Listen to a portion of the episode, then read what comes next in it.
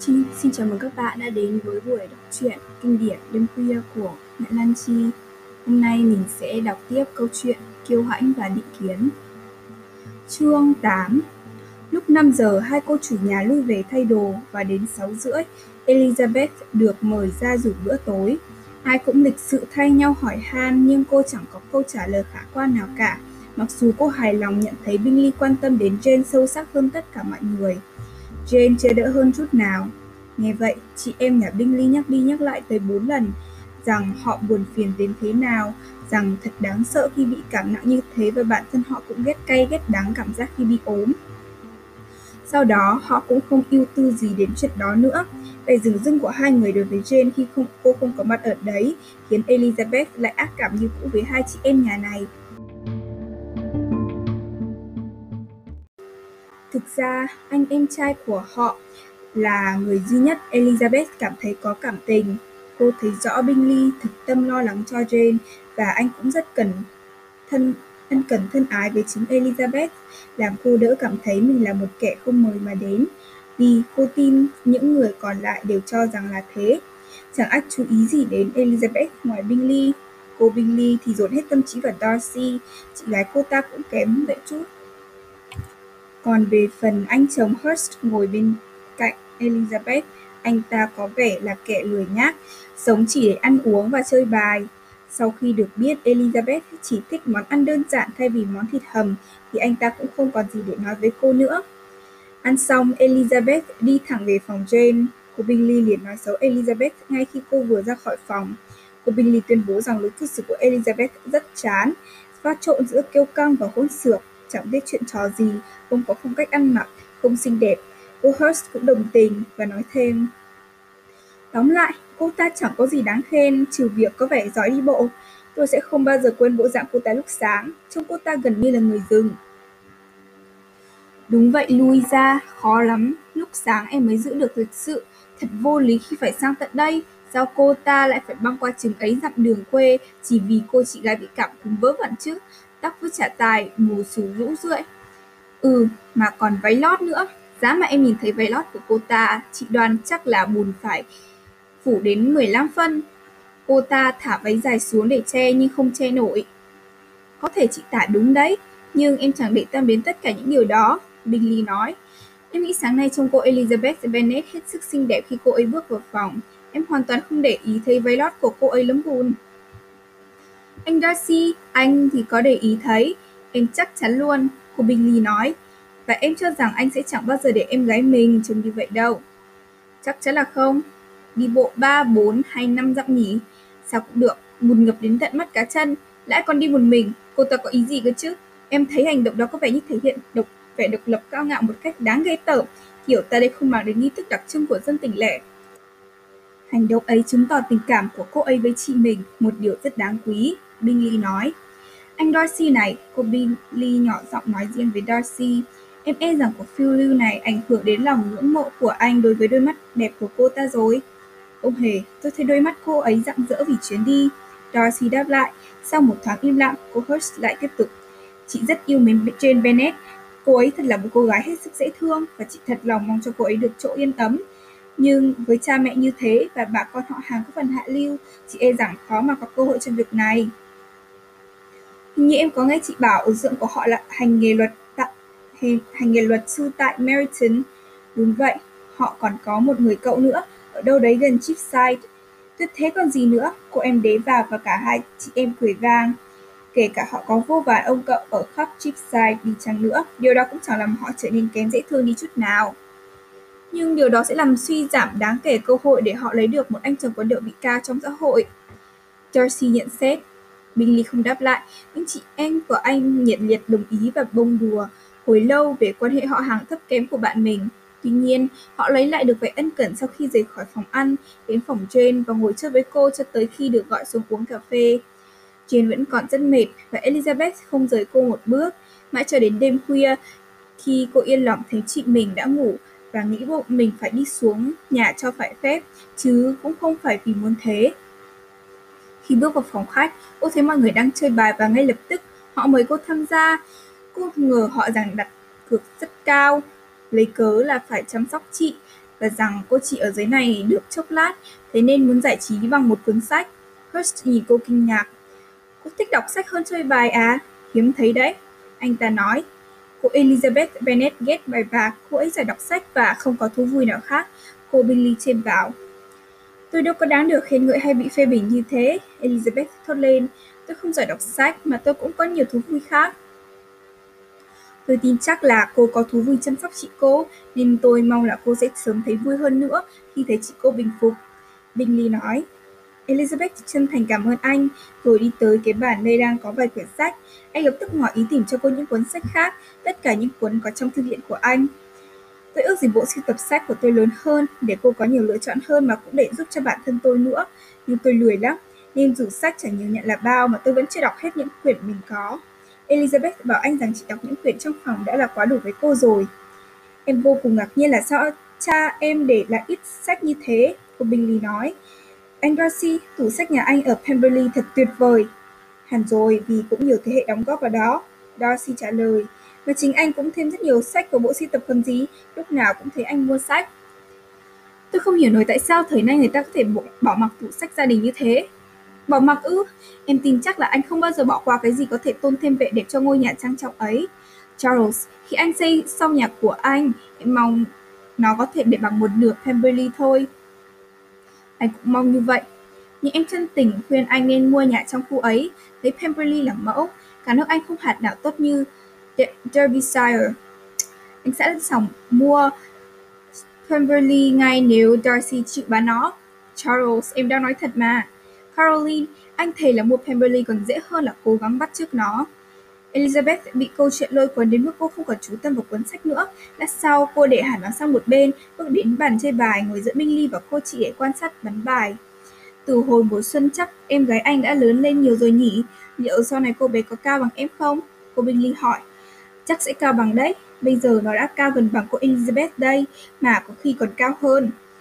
Ôi, em mong gặp lại cô bé quá. Em chưa từng gặp ai dễ mến như em ấy. dáng vẻ và phong thái duyên dáng hết sức. Còn nhỏ tuổi mà tàn tài quá chừng. Em ấy đánh dương cầm hay tuyệt vời. Anh luôn kinh ngạc không hiểu làm thế nào mà các cô gái trẻ có đủ kiên trì để thành tài sớm như thế. Anh thấy cô nào cũng vậy. Bingley nhận xét. Cô gái trẻ nào cũng thành tài ấy à? Charles yêu quý, ý anh là sao? Đúng thế, anh nghĩ là cô nào cũng giỏi, cô nào cũng biết sơn, bàn ghế, trang rèm cửa, đan túi sách.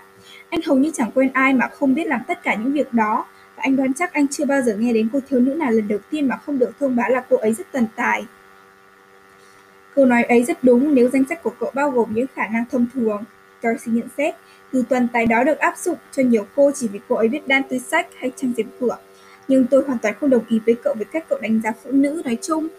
Trong tất cả những người tôi quen, tôi không thể khoe rằng mình quen biết nhiều hơn dăm sáu người có thể được coi là thực sự toàn tài.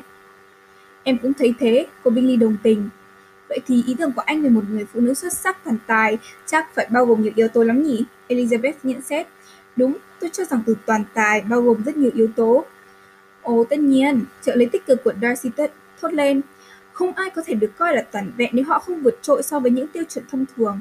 Để xứng đáng với danh hiệu ấy, một cô gái phải có hiểu biết thấu đáo về âm nhạc, sướng ca, khiêu vũ và các ngôn ngữ hiện đại.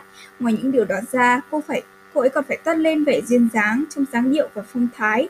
Khi đi lại, âm lượng của giọng nói, cách nói chuyện và biểu cảm. Nếu không, cô ấy chỉ xứng đáng một nửa thôi. Cô ấy phải có tất cả mọi điều ấy. Ngoài ra, cô ấy phải có hiểu biết thực tế, phải mở mang đầu óc bằng cách đọc thật nhiều, Darcy nói thêm. Thì tôi không còn ngạc nhiên nữa khi anh bảo rằng anh chỉ biết có sáu phụ nữ toàn tài. Thực ra tôi muốn biết hiện giờ anh có quen biết cô nào như thế không? Có phải cô quá nghiêm khắc với chính nữ giới nên nghi ngờ khả năng người có đủ các tài năng này? Tôi chưa bao giờ gặp một phụ nữ như thế. Tôi chưa bao giờ thấy nhiều khả năng như thế. Khiếu thưởng thức như vậy, cùng sự chuyên cần và duyên dáng như anh đã tả, hội tụ cả trong một người. Cô Hurst và cô Bingley đồng thanh phản đối rằng cô đã bất công khi tỏ ra nghi ngờ như thế. Cả hai đã đều lớn tiếng cho rằng họ biết nhiều phụ nữ đạt được những mô tả ấy, đến nơi anh Hurst phải lên tiếng kêu gọi trật tự. Kèm lời than van chua chát rằng họ chẳng để tâm đến ván bài chút nào, thế là mọi lời trò chuyện đều ngừng lại. Lát sau Elizabeth cũng rời căn phòng luôn. Khi cửa đã đóng lại sau lưng Elizabeth, cô Bingley nói, Elizabeth là kiểu con gái muốn giới thiệu mình với người khác, giới bằng cách tự hạ thấp mình và em tin chắc phương thức này thành công khi áp dụng với nhiều chàng trai, nhưng theo ý em đấy là một phương thức kém cỏi, một kỹ xảo thực sự rất tầm thường. Hẳn rồi, Darcy đáp lại, vì có vẻ cô ta nói câu đó với anh, tất cả các loại kỹ xảo chinh phục nam giới mà đôi khi các cô hạ mình sử dụng đều tầm thường, thứ liên quan đến các trò mẹo vặt thì đều đáng coi thường hết. Câu trả lời này không làm cô Bingley hoàn toàn thỏa mãn, nên cô ta không nói tiếp về chủ đề này nữa. Elizabeth quay trở lại chỗ họ chỉ để nói rằng chị cô có vẻ trở bệnh nặng hơn và cô không thể rời xa chị mình. Bingley hối thúc coi ông Jones đến ngay, trong khi hai chị em của anh cho rằng thầy thuốc nông thôn chẳng có ích gì và đề nghị mời gấp một bác sĩ có tiếng tăm tại thành phố. Elizabeth không đồng ý với các cô nhưng cô không thể phản đối lời đề nghị của Bingley. Rốt cuộc mọi người nhất trí nếu đến sáng sớm mà James vẫn chưa khỏe hơn rõ rệt thì họ sẽ cho mời ông Jones đến. Bingley hết sức lo lắng. Hai chị em Bingley thì đều tuyên bố rằng họ cảm thấy rất buồn. Tuy nhiên sau bữa khuya, hai cô giải khuây bằng cách song ca với nhau, trong khi Bingley chỉ biết giải tỏa lo lắng của mình bằng cách chỉ dẫn cho gia nhân rằng phải luôn chú ý chăm sóc cho người bệnh và Elizabeth.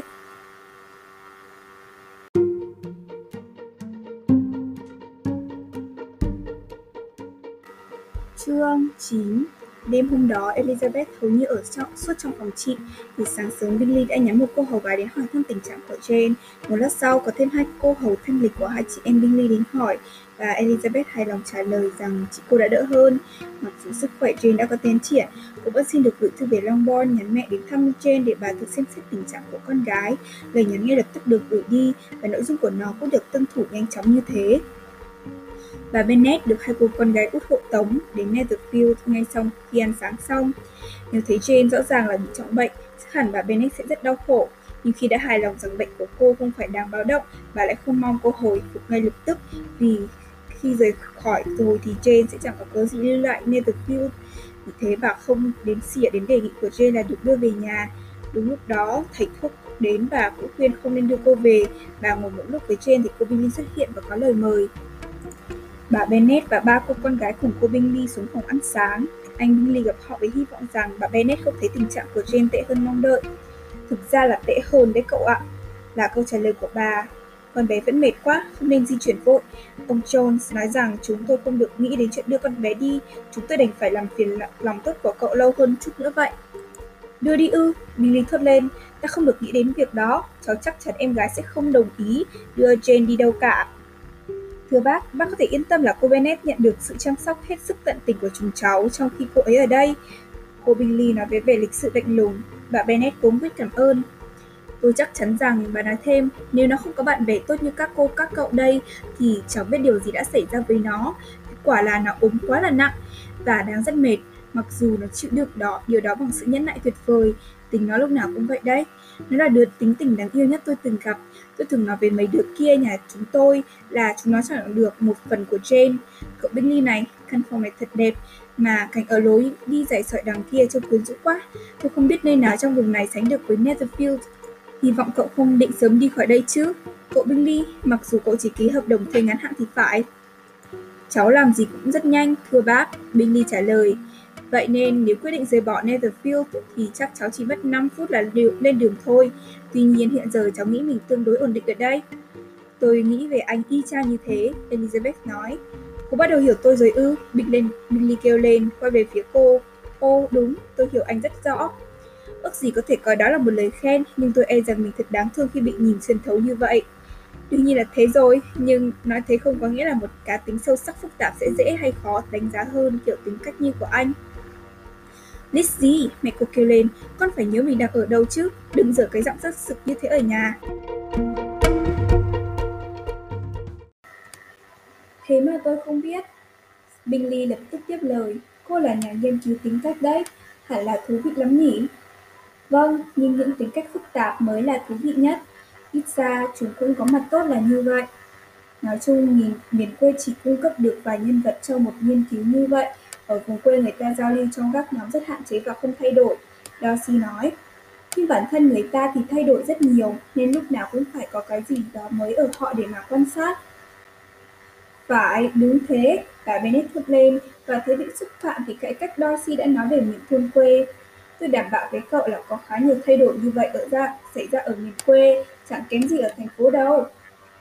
Mọi người đều ngạc nhiên và Darcy sau khi thoáng nhìn bạn, im lặng quay đi. Bà Bennett cứ tưởng mình đã giành được thắng lợi hoàn toàn trước Darcy, hiện đắc thắng tiếp tục. Về phần mình, tôi chẳng nhìn ra London có bất kỳ lợi thế lớn nào so với ở quê, ngoại trừ các cửa hàng và địa điểm công cộng. Miền thôn quê rõ là dễ chịu hơn rất nhiều, phải không cậu Bingley? Khi ở quê, cháu không bao giờ muốn rời đi, và khi ở thành phố, cháu cũng có cảm giác như vậy luôn. Mỗi nơi lại có lợi thế riêng, và ở nơi nào cháu cũng thấy hạnh phúc như nhau. Bingley trả lời. À, đó là vì cậu có tư tưởng thưởng ngoạn phù hợp thôi. Nhưng mà quý ông kia, à, bà nhìn sang Darcy, dường như nghĩ rằng trốn thôn quê chẳng là gì cả. Thưa mẹ, mẹ đang nhầm lẫn rồi. Elizabeth nói đỏ mặt thay cho mẹ cô. Mẹ hoàn toàn hiểu nhầm anh Darcy rồi. Anh ấy chỉ có ý rằng ở chốn thôn quê không thể gặp được nhiều kiểu người khác nhau so với ở thành phố. Mà chắc mẹ phải thừa nhận điều đó là đúng chứ. Hẳn rồi con yêu của mẹ, có ai nói khác đâu. Nhưng nếu ở vùng này mà không gặp được nhiều người thì mẹ cho là cũng không có mấy vùng lớn hơn vùng này đâu. Mẹ biết là ở đây chúng ta có thể ăn tối với 24 gia đình cửa đấy. Chỉ vì lo cho Elizabeth nên Bingley mới giữ được vẻ niềm nhiên của mình. Em gái anh thì ít ý tứ hơn, cô ta đánh mắt về phía Darcy với một nụ cười cố nén. Elizabeth muốn nói gì đó để mẹ cô quên chủ đề kia nên bọn hỏi bà rằng Charlotte Lucas có đến Longbourn từ hôm cô sang nhà Billy không? Ừ, hôm qua Charlotte có sang chơi cùng cha nó. Ngài William là một người đàn ông dễ mến hết sức phải không cậu Bingley? Rất phong cách, vừa lịch duyệt vừa dễ chịu nữa. Ông ấy luôn biết phải nói chuyện thế nào với mọi người. Theo tôi, con nhà dòng dõi là phải thế. Còn những kẻ cứ hoang tưởng rằng mình vô cùng quan trọng nên chẳng bao giờ mở miệng, thực ra lại là nhầm to. Thế Charlotte có dùng bữa ở nhà mình không ạ? Không, con bé phải về nhà, mẹ đoán nó được gọi về để làm bánh thịt bằm. Về phần tôi, cậu Billy ạ, tôi luôn nuôi những người hầu biết việc. Con gái tôi được nuôi dạy rất khác. Nhưng mỗi người một ý, và mấy đứa nhà Lucas cũng là những cô gái rất tốt. Tôi đảm bảo với cậu thế, đáng tiếc là chúng nó không xinh đẹp. Tôi cũng nghĩ rằng Charlotte trông đơn điệu quá đâu, nhưng mà con bé là người bạn đặc biệt của gia đình chúng tôi.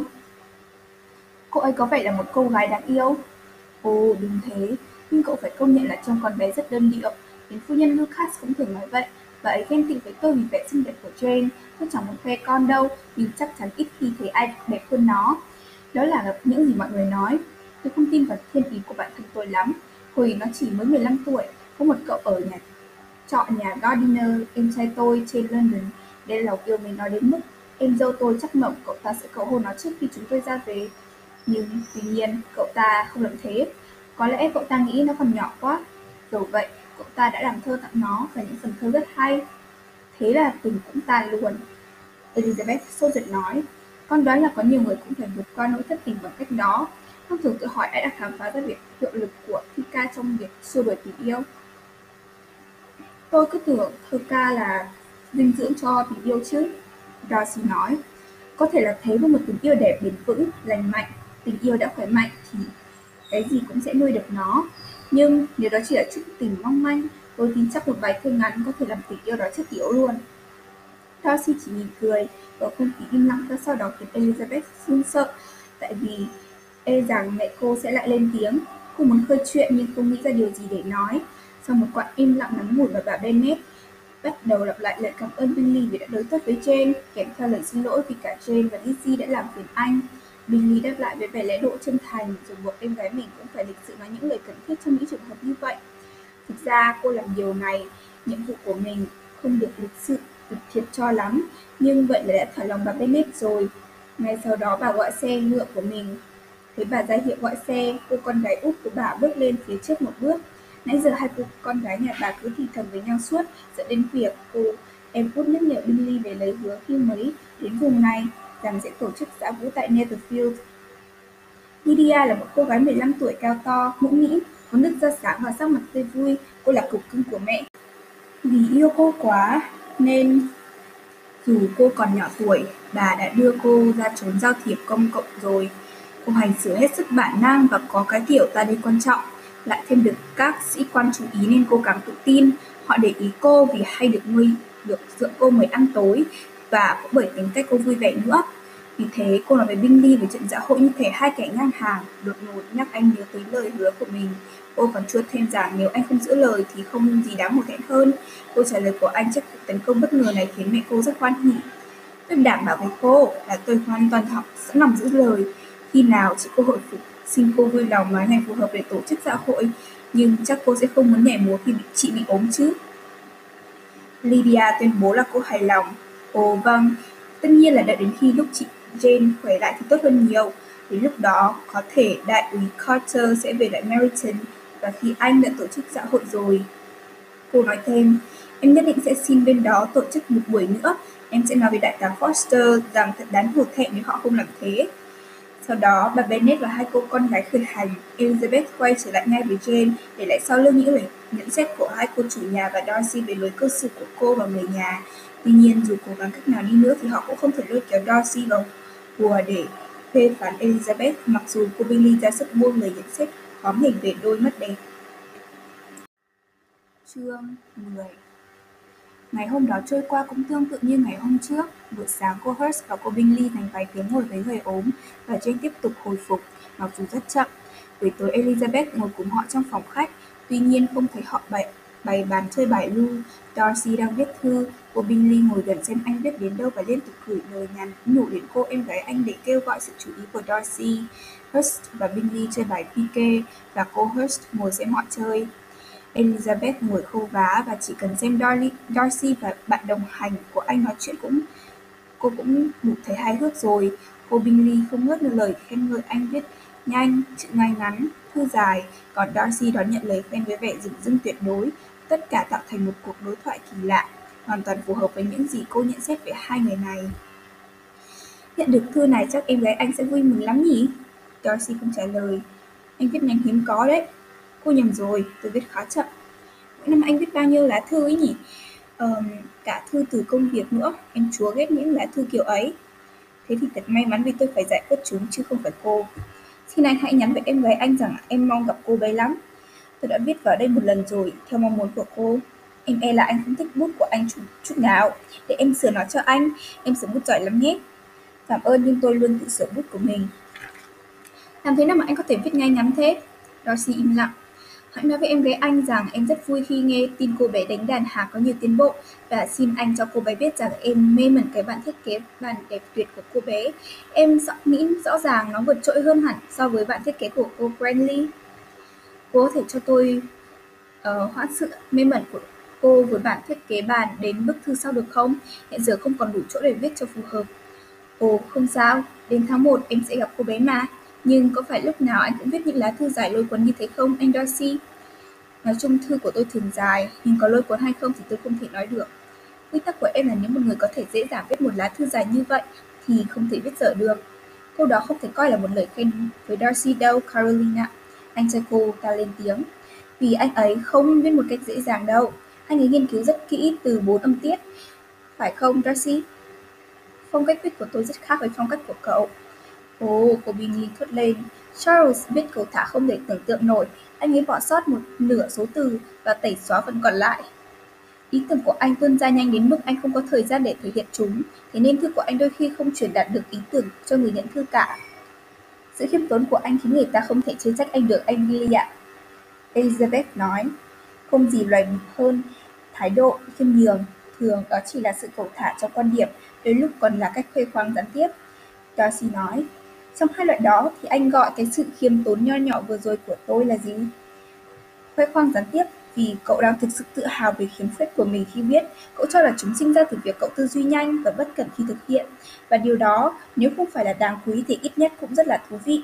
Người có khả năng làm bất cứ điều gì một cách nhanh chóng cũng luôn tự đánh giá cao tốc độ đó và thường không để ý đến chuyện công việc không được thực hiện một cách hoàn hảo. Sáng nay, cậu nói với bà Bennett rằng nếu quyết định rời khỏi Netherfield, cậu sẽ chỉ cần 5 phút là đi ngay. Cậu nói thế là một cách tự ca tụng, tự khen mình. Tuy nhiên, có gì đáng khen đâu trong việc vội vàng bỏ dở ra những công việc cần thiết mà không tạo ra lợi ích gì cho mình hoặc bất cứ ai. Trời ạ, à, Bình Linh thốt lên, thế này thì quá lắm. Tại sao đến đêm rồi mà người ta vẫn nhớ những điều ngu ngốc đã nói từ sáng chứ? Và xin thầy danh dự, tôi tin rằng những gì tôi nói về bản thân mình là đúng và tại thời điểm này tôi tin điều đó. Do đó, ít ra tôi không định mang tính hấp tấp không cần thiết ấy ra để phô trương với phụ nữ. Tôi dám chắc rằng cậu tin vào những gì cậu nói, nhưng không có nghĩa là tôi tin cậu sẽ hối hả ra đi như thế. Hành vi của cậu cũng phụ thuộc vào hoàn cảnh như những người đàn ông khác mà tôi biết thôi. Giả dụ, cậu đang lên ngựa mà một người bạn lại nói Bingley, cậu nán lại đến tuần sau đi, hoặc thì có thể cậu sẽ làm theo, có thể cậu sẽ không đi. Nói cách khác, có thể cậu sẽ ở lại một tháng nữa cũng nên. Qua đấy, thực ra anh chỉ chứng minh rằng anh Bingley không hiểu hết mặt tốt trong tâm tính của chính mình. Anh đã phô trương về anh ấy nhiều hơn là chính bản thân anh ấy tự phô trương đấy. Elizabeth thốt lên, tôi cực kỳ hài lòng khi câu chuyện những gì bạn tôi vừa nói thành một lời khen về tính tình dễ mến của tôi.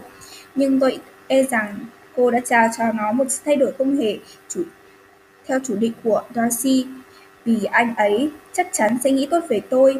Nếu trong hoàn cảnh như thế, tôi từ chối thẳng thừng và chuồn đi càng nhanh càng tốt, Bingley nói. Thế thì lẽ, lẽ nào anh Darcy cho rằng sự vội vàng trong ý định ban đầu của anh có thể được bù đắp bằng cách kiên định giữ nguyên ý định đó ư? Xin thề với cô là tôi không thể giải thích chính xác vấn đề này, tự Darcy sẽ phải biện minh thôi. Cô muốn tôi chịu trách nhiệm về các ý kiến mà cô cho là của tôi, những ý kiến mà tôi chưa bao giờ thừa nhận. Tuy nhiên, cứ cho là sự việc đúng như cô vừa nói đi, cô Bennett ạ.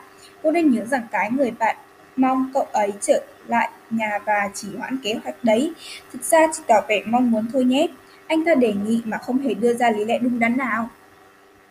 Việc sẵn sàng hay dễ dàng nhân nhượng trước sự thuyết phục của bạn bè không hề có giá trị với anh thì phải.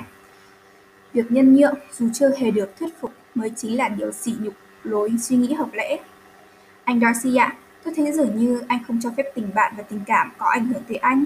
Khi ta trân trọng người đưa ra yêu cầu, ta thường sẵn sàng nhân nhượng yêu cầu của họ mà không cần chờ nghe giải thích hợp lý về lý do yêu cầu. Tôi không nói cụ thể về trường hợp mà anh giả định xảy ra với anh Bingley vừa nãy. Có lẽ ta nên chờ cho đến khi tình huống thật sự xảy ra trước khi chúng ta bàn về cách ứng xử của anh ấy trong tình huống đó. Nhưng trong những trường hợp chung chung thông thường giữa bạn bè với nhau, khi một người được người kia yêu cầu thay đổi quyết định ở một thời điểm không trọng yếu lắm, anh có nghĩ xấu về người đã theo chiều ý muốn của bạn mình mà không chờ để bị thuyết phục không? Trước khi chúng ta tiếp tục tranh luận về chủ đề này, liệu có nên xác định một cách chính xác hơn tầm quan trọng của lời yêu cầu này, cũng như mức độ thân thiết giữa hai bên không? Chắc chắn rồi, Billy kêu lên. Ta hãy nghe tất cả chi tiết cụ thể và đừng bỏ qua kích cỡ và chiều cao tương đối của chúng nhé, vì điều đó sẽ có trọng lượng trong cuộc tranh luận hơn là cô nhận ra đấy cô Bennett ạ. Tôi đảm bảo với cô rằng nếu Darcy không phải là một anh chàng cao to đến vậy so với bạn thân tôi, thì tôi sẽ chẳng tôn trọng anh ấy bằng một nửa thế này đâu. Phải nói rằng tôi chưa từng quen tạo vật nào khủng khiếp hơn Darcy vào những dịp nhất định và ở những nơi nhất định, nhất là ở nhà riêng của anh ấy vào tối chủ nhật khi anh ấy không có việc gì để làm. Darcy mỉm cười nhưng Elizabeth cảm nhận được anh đang khá bực mình nên cố, cố nín cười. Em gái Bingley thì tỏ ra phẫn nộ trước việc Darcy bị sỉ nhục. Cô ta khiển trách anh trai đã nói một điều vô lý như vậy. Tôi hiểu ý cậu rồi, Bingley ạ, Darcy nói. Cậu không thích tranh luận và muốn chuyện này kết thúc đi. Hình như là thế, tranh luận giống như là xung đột ấy. Tôi lấy làm biết ơn nếu anh và cô Bennett đây hoãn tranh luận cho đến khi tôi ra khỏi phòng và sau đó quý vị có thể nói bất cứ điều gì quý vị thích về bản thân tôi. Về phía tôi mà nói thì những gì anh yêu cầu không hề có vấn đề gì, Elizabeth nói. Và lại, anh Darcy cũng nên viết so xong thư đi. Darcy nghe theo lời khuyên của cô Khi đã viết xong, anh quay sang xin cô Bingley và Elizabeth cho thưởng thức thức chút âm nhạc. Cô Bingley xuất sáng tới chỗ cây dương cầm và sau khi lịch sự yêu cầu Elizabeth chơi trước và Elizabeth cũng hết sức lịch sự và nghiêm túc từ chối, cô Bingley ngồi xuống. Cô Hurst song ca cùng em gái và giữa lúc họ đang say sưa như vậy, Elizabeth không thể không nhận thấy, trong khi cô lật qua lật lại mấy cuốn sách nhạc trên cây dương cầm, Darcy chốc chốc lại đưa mắt chăm chăm nhìn cô. Cô hầu như không thấy được lý do tại sao mình có thể là đối tượng được một người đàn ông danh giá đến thế chiêm ngưỡng. Nhưng nếu nghĩ rằng anh nhìn cô chằm chằm như thế vì anh ghét cô thì còn quái lạ hơn. Tuy nhiên, cuối cùng cô cũng chỉ có thể tưởng tượng rằng cô thu hút được sự chú ý của anh vì ở cô có một gì đó sai trái và đáng bị khiển trách hơn so với bất kỳ người nào khác trong phòng, theo ý tưởng của anh về khái niệm đúng đắn. Giả thiết này không làm cô phật ý, cô hầu như chẳng có tình cảm với anh, nên chẳng để ý với việc anh có tán thành cô hay không. Sau khi chơi một số bài thay đổi bầu không khí đầy quyến rũ đó bằng một bài dân ca Scotland sôi động. Một lát sau, Darcy tới gần Elizabeth và nói, Cô Bennett này, cô có, có cảm thấy muốn nhân cơ hội này nhảy một bạn cho vui không? Cô mỉm cười nhưng không trả lời. Darcy lặp lại câu hỏi một lần nữa, hơi ngạc nhiên trước sự im lặng của cô. Ồ, cô trả lời, tôi nghe thấy anh từ nãy rồi nhưng tôi không thể ngay lập tức quyết định xem nên đáp lại ra sao. Tôi biết rằng anh muốn tôi trả lời có và thế là anh sẽ được thỏa thích coi thường ngu thưởng thức kém cỏi của tôi. Nhưng tôi th luôn thích làm hỏng những âm như kiểu đó và phá hoại những mưu mô toan tính như vậy. Vì thế nên tôi quyết định rồi, tôi không muốn nhảy nhót vui vẻ gì đâu. Giờ thì thách anh dám xem từ tôi đấy. Thực ra thì tôi không dám. Elizabeth vốn nghĩ rằng những gì cô nói có sẽ làm anh phật lòng và ngạc nhiên trước sự cử chỉ lịch sự của anh, nhưng điệu bộ của cô pha trộn giữa đáng yêu và sức sược nên cũng khó mà làm phật lòng ai.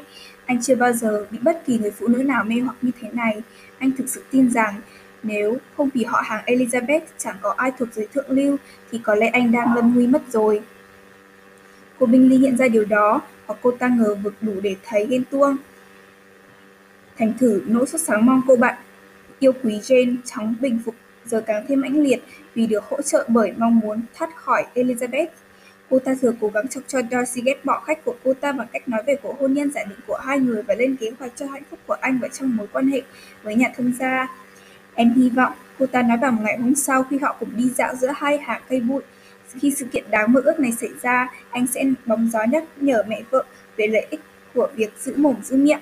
Mà nếu được thì cũng nên chữa chắc các cô em vợ cái bệnh chạy theo mấy anh sĩ quan. Mà xin thứ lỗi cho em nếu có đề cập đến một chủ đề rất tế nhị là với bóng hồng của anh, xin anh hãy cố gắng kiểm soát cái tính ngạo mạn rất sực mà nàng đang sở hữu. Cô có ý tưởng gì khác cần đề xuất cho hạnh phúc gia đình của tôi không? Ồ có chứ, anh nhớ đặt các bức chân dung của dì dượng Felix ở hành lang Pemberley nhé. Đặt cạnh chân dung ông cậu của anh, cụ thẩm phán ấy. Họ cùng với anh biết đấy, chỉ khác nhau đẳng cấp thôi. Còn chân dung của Elizabeth, anh không nên thuê vẽ gì đâu, vì làm gì có họa sĩ nào có thể lột tả được hết vẻ đẹp của đôi mắt nàng. Quả thật không dễ mà diễn tả được cái thần thái của chúng, nhưng để sao chép lại màu sắc và hình dạng, hàng mi đó rất đẹp, thì hoàn toàn có thể được. Đúng lúc cô gặp cô Hurst và Elizabeth đi từ một lối khác tới. Em không biết rằng hai người có ý định đi dạo. Cô Billy bối rối, e ngại rằng lỡ những lời vừa rồi lọt đến tay họ. Các người xấu tính quá, bỏ đi mà không cho chúng tôi biết là hai người ra ngoài đi dạo. Cô Hurst đáp. Sau đó, cô Hurst cầm lấy tay còn dành của Darcy, bỏ mặc Elizabeth đi một mình. Con đường chỉ vừa chỗ cho ba người, Darcy cảm nhận được sự thua lỗ của họ và ngay lập tức nói Đường này không đủ rộng cho nhóm chúng ta, tốt nhất là ta nên ra đường chính. Nhưng Elizabeth vốn dĩ đã không biết thiết tha đi dạo với họ, cười lớn trả lời Không, không xin mọi người cứ ở nguyên đó. Nhóm của các anh chị thấy là đẹp rồi, chuẩn quá rồi. Thêm một người thứ tư nữa thì phá hỏng tất cả, tạm biệt. Sau đó cô hân hoan chạy đi, vẻ lang thang chỗ này chỗ kia. Với hy vọng một hai ngày nữa là được về nhà, Jane đã hồi phục đáng kể và dự định tối đó sẽ ra khỏi phòng một vài tiếng.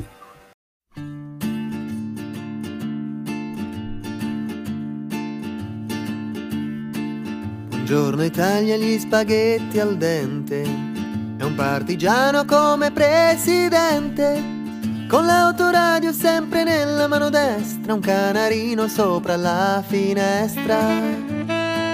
Buongiorno Italia con i tuoi artisti, con troppa America sui manifesti, con le canzoni, con amore, con il cuore, con le donne sempre meno suore.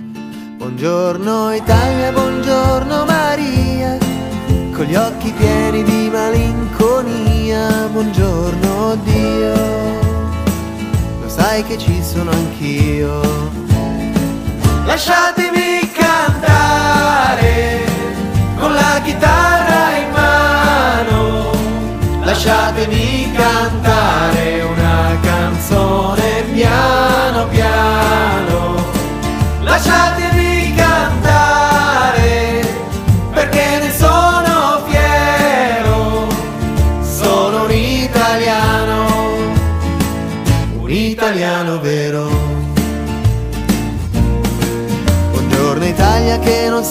spaventa e con la crema da barba lamenta, con un vestito gessato sul blu e l'amo viola la domenica in tv.